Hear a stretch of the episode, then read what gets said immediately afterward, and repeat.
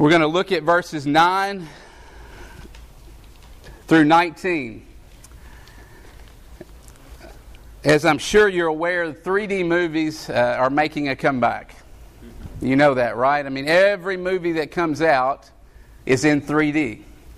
And if you've ever been to a 3D movie, which most of you all probably have, it really is amazing, isn't it? I mean, when you put on those 3D glasses, it's even better than real life. I mean, when you look at that picture, I mean, the texture and the color and the depth is unlike anything that you've ever seen. If you're like me, every 3D movie that I go to, you've got to test it, right?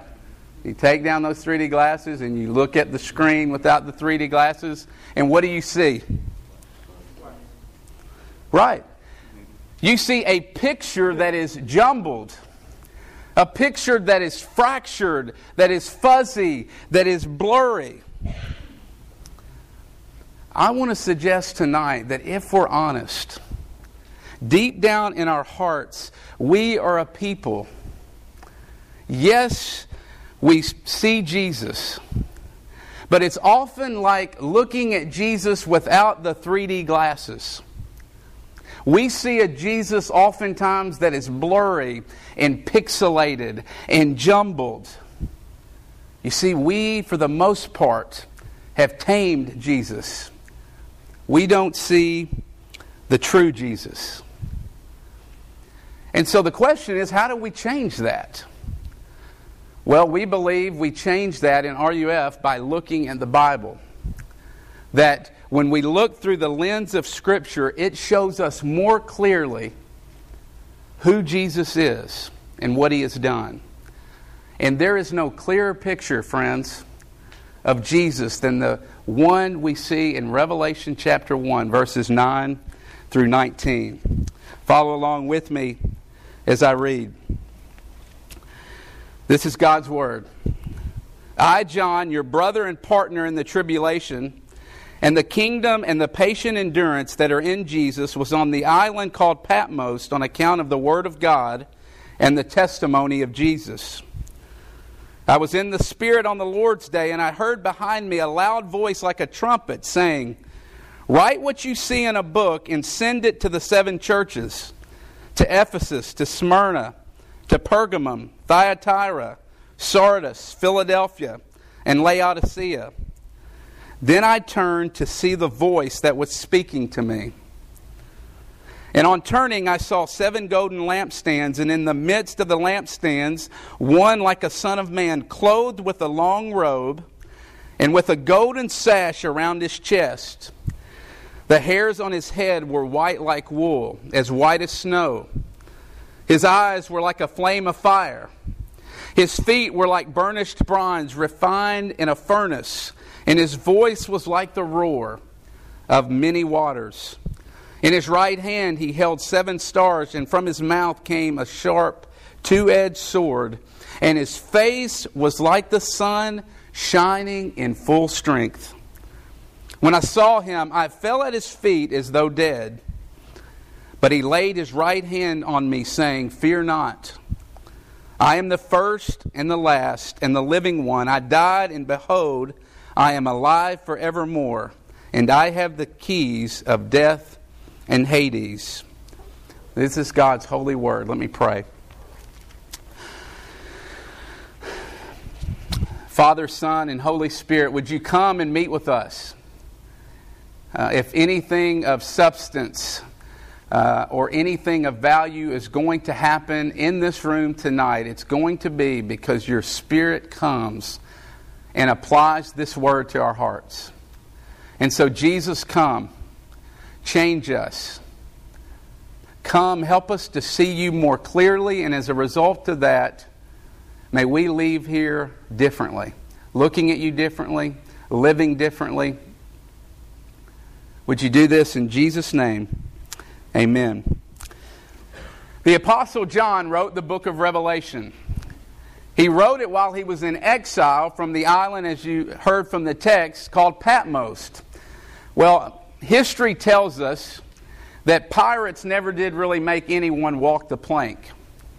But you know what they would do? They would send them to exile. In exile, when they went to exile, the pirates would give them a gun with one bullet in it for them to use when they could not take it anymore. That's how bad exile was. And John is in exile all because he preached and taught about Jesus.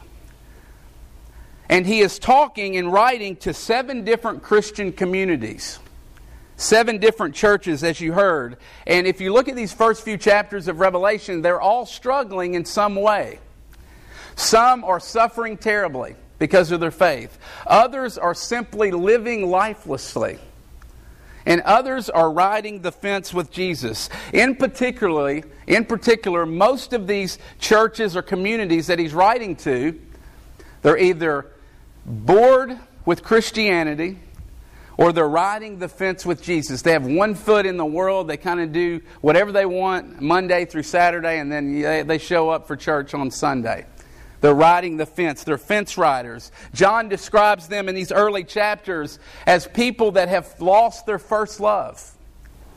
As people that, though they look alive on the outside, their hearts are deader than a doornail. He goes on and says that they're neither hot nor cold, but simply lukewarm. In other words, Christianity was no longer interesting to them. They were bored with Jesus. This is starting my sixth year on this campus. And so much of what I overhear on this campus is a consistent depiction of a spiritual life that is described in the most apathetic of terms. And it's not that people are walking around bashing Jesus or disagreeing with him. Some are, and that's okay. But consistently, it's more of a boredom with Jesus. It's more of, I grew up with this stuff, and Jesus does nothing more than lead people to a boring yawn. And what's interesting is if you look at this passage, look what John does. John doesn't offer these bored, lifeless communities that he's writing to a seven step program on how to have your best life now. He doesn't do that. He doesn't offer them good insights, a system, a magic formula, principles. Do you know what John does? John gives them a person. John gives them Jesus. And so, what is his solution for people that are living lifelessly or bored with Jesus? His solution is to be consumed with a vision of the true Jesus. Well, how do we do that? If you have an outline, it should be on the back of your announcement sheets. We do that first by looking at him in a new way. Look at verse 10 with me. According to these verses, John is in exile, as we said, on Patmos, but he's participating in the worship of the church. And as John is worshiping, he turns around and he sees something and he begins to write it down. And what John sees in person, he gives to you tonight on the pages of Scripture. And when John turns around, if you're reading Revelation, if you're like me, I'm almost instantly thinking, okay, here's when the crazy stuff starts. You know, here's when stuff starts falling out of the sky and coming up out of the ground like something that, you know, you might read in a book somewhere. But that's not what John sees, is it? That's what we expect, but that's not what he sees. John doesn't see dramatic events. John sees a person. He sees the living Jesus shining in all of his splendor and in all of his glory. And he starts to describe him. Look at verse 13. And notice John doesn't give us a theological discourse on Jesus, does he? John gives us a picture book of Jesus. And he starts in verse 13 by describing his clothing. He says that he has a long robe with a golden sash. The lengthy long robes were robes that the priest would wear. And if you were a priest and you had a golden sash around your chest, it meant that you were the priest that is to be held in the highest honor. So, do you see it? Jesus, the great high priest, the one who all the sins of the world were put on him on the cross so that you could experience mercy and grace and forgiveness. Look at verse 14. It says his hair, he has white hair. If you read the book of Proverbs, white hair means what? Wisdom. Jesus is a wise figure, a wise man, full of all wisdom. Look at his eyes. When you looked at Jesus, you knew that he knew you deeply. His eyes were searching eyes. Eugene Peterson, a commentator, says that the eyes of Jesus don't look at you, they look into you. Verse 15 describes his feet, says they're made of bronze.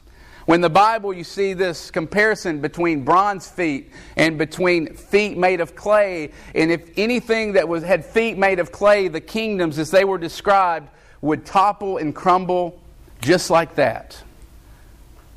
But a feet in a kingdom that had feet made of bronze, which we see here with Jesus, is a kingdom that is from everlasting to everlasting. It will never pass away, it is secure. His voice, this is my favorite. His voice is one of authority. Verse 12. His voice cuts you to the core. When Jesus speaks, you want to listen to him. And look at verse 12. John doesn't turn around. You know, when you and I talk, we hear someone talking, right? What does it say here? John turns around and doesn't hear Jesus' voice, he sees it. Now, think about that. Nobody's seeing your voice when you talk. Jesus' voice, when he speaks, it is so powerful that you actually see it. It would be like you walking down to the ocean. Maybe you went to the beach this summer, maybe not with all the stuff going on at the Gulf, but you would go down to the beach and it says it's like the roar of many waters. You know how you have to basically scream at the person next to you when the waves are rolling in in order to hear them. It says that his voice is like the roar of many waters. It goes on, verse 16. And so it says that out of his mouth is a two edged sword. Anytime we see a two edged sword in the Bible, it's the Word of God. And so the Word of God is coming out of Jesus' mouth. When he speaks, he speaks the very words of God, not his own. Look at his face. It's like the sun shining in full strength. To look at Jesus look at his face would be like lying on the beach, no sunglasses, eyes wide open, looking straight at the sun. You cannot do it. Jesus' face is that bright, that radiant. And my question for you tonight is that your Jesus? Is that your Jesus? Or is your Jesus blurry and pixelated and fractured and jumbled? I can almost guarantee you that that's not your Jesus that you see. You know how, my, how I know that? Because if I'm honest, I'm not sure it's the Jesus I see either, sadly. All of us have a version of Jesus. And normally, what ends up happening is we end up in all of the editing that we do of Jesus, we end up normally giving him a makeover. And he ends up coming out looking a whole lot like who? Us. we all, to one degree or another, are making Jesus into who we want him to be rather than worshiping him as he truly is. I heard a pastor say once that we want Jesus to be our masseuse, not our master. We want Jesus, we're like, Jesus, wait a second, you just missed a spot right there. Can you help me out? Can you give me what I want? Can you make me feel good? We don't want, if we're honest, a master to come in and control us and lead us. And that's exactly what we see here. We see a living, powerful, eternal king shining in all of his glory. So, how do we become consumed with a fresh vision of Jesus? Well, first, we got to see him in a new way. And secondly, we have to reshape our response to Him. How do you know if you've seen Jesus? Here's how you know. You know if you have come face to face with Jesus when you fall on your face and you worship. Look at verse 17. John says, I fell at his feet as though I were dead. Here's the picture Get into the scene with me. John sees this Jesus, you know, the radiant face and the seeing his voice. And John, you can just see him hitting the deck and saying, curling up in a ball in the fetal position, saying, Please don't touch me. Please don't touch me. That is the picture. You can see John making himself smaller and smaller. And my question is when is the last time that has happened to you? Upon seeing Jesus, you fell on your face without words, in reverence as though you were dead. You know, the truth is, I'm cool with this passage up until this point, if I'm honest. Like up until this point, like I'm kind of into it, you know? I mean, I'm a Braveheart, gladiator, patriot kind of movie guy. And so, like, when I see this sword coming out of his mouth and eyes blazing, I'm like, all right, that's my Jesus right there. I love it. It gets me pumped up. But then I see how John responds, and I'm like, mm, I don't know about that. I don't like to fall down on my face as though I were dead. You see, if I'm honest, I don't like to be messed with. I don't like to be undone. And that's what happens when you see Jesus. Reminds me of the Chronicles of Narnia. C.S. Lewis in the silver chair. You might remember the scene. The lion Aslan comes to Jill and says, Jill, are you thirsty? And Jill says, Of course, Aslan, I'm thirsty. I'm dying of thirst. Aslan responds, Well, then drink. You know what Jill says? She says, What I, I will, uh, and I would drink, but would you mind going away for a while while I do? And Lewis comments on the scene and says that Aslan looked at her with glaring eyes and with a low growl. And Jill responds, by saying, Well, I will come and drink, but you have to make a promise that you will not do anything to me if I come. And Aslan responds, I make no promises. You see, Jesus is a master. Jesus is Lord, and when you meet him, he messes with you and causes you to fall down on your face as though you were dead. But keep reading. At this point, you expect Jesus to reach out and touch John, and boom, him just burst into flames or something. That's not what happens, is it? He reaches out, and what starts out as terror ends with a deep sigh of relief as Jesus reaches out and touches John with grace and affection. And what does he say to him? Don't be afraid. I love you. I died for you.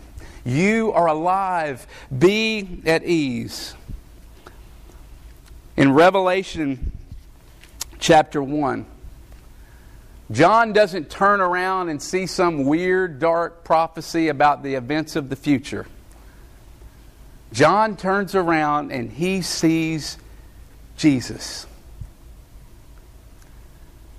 In my prayer for RUF this semester, is that we wouldn't be a ministry that just sees any Jesus, but we would be a ministry that sees the Jesus revealed in Revelation chapter 1.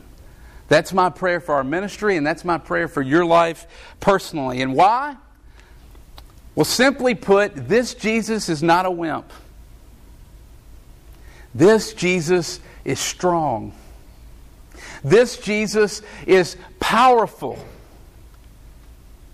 This Jesus is stronger than whatever it is that you're going through at this very moment. This Jesus is stronger than your addiction to pornography. Some of you feel like you're in chains and that you're never going to get out and that no one can help you.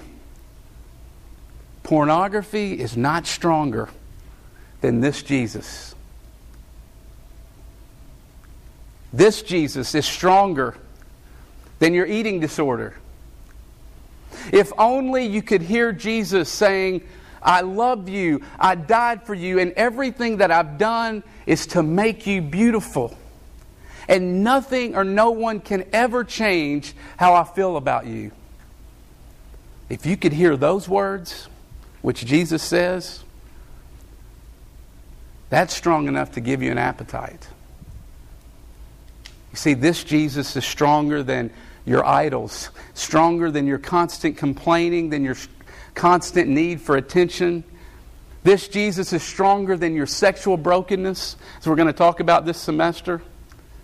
This Jesus is stronger than your unbelief. Some of you are skeptical. Ask Jesus to reveal himself to you and see what happens. In that same scene in the silver chair, where Aslan comes up to Jill and says, I make no promises not to do anything if you come and drink from the stream. You know what Jill says? Well, Jill says, I'm not going to come, Aslan. She says, Aslan, I'm just going to go to another stream and get a drink there. And Aslan responds by saying, Jill, there is no other stream. What is RUF? We are a ministry that basically says every week that Jesus is the only stream, that Jesus is what we need at the beginning of this semester. It's what you need at the beginning of another school year more than anything else is to be consumed with a fresh vision of Jesus. Why? Because Jesus is the one that will sustain you through your college years and beyond. It won't be great friends that will sustain you. It won't be great classes and great organizations and fraternities and sororities it won't be campus ministries and Bible studies. And yes, all those things are great, but it will be Jesus that will sustain you. Why? Because He is life. He is the only stream. He's the only one that can bring the change that you so desperately desire in your life. He is the one that you're looking for. And so, week after week after week, we're going to hold up Jesus. Not good ideas, not systems in five step programs, but Jesus. Real hope is staring you right in the face tonight. And my question is do you see him? Do you see Jesus? Will you come? Will you come and fall down at his feet and worship and experience his power and his majesty and his splendor and his glory? And will you come experience his grace and mercy and affection and that voice that says, Don't be afraid. I love you and I died for you. I hope you will. Let's pray.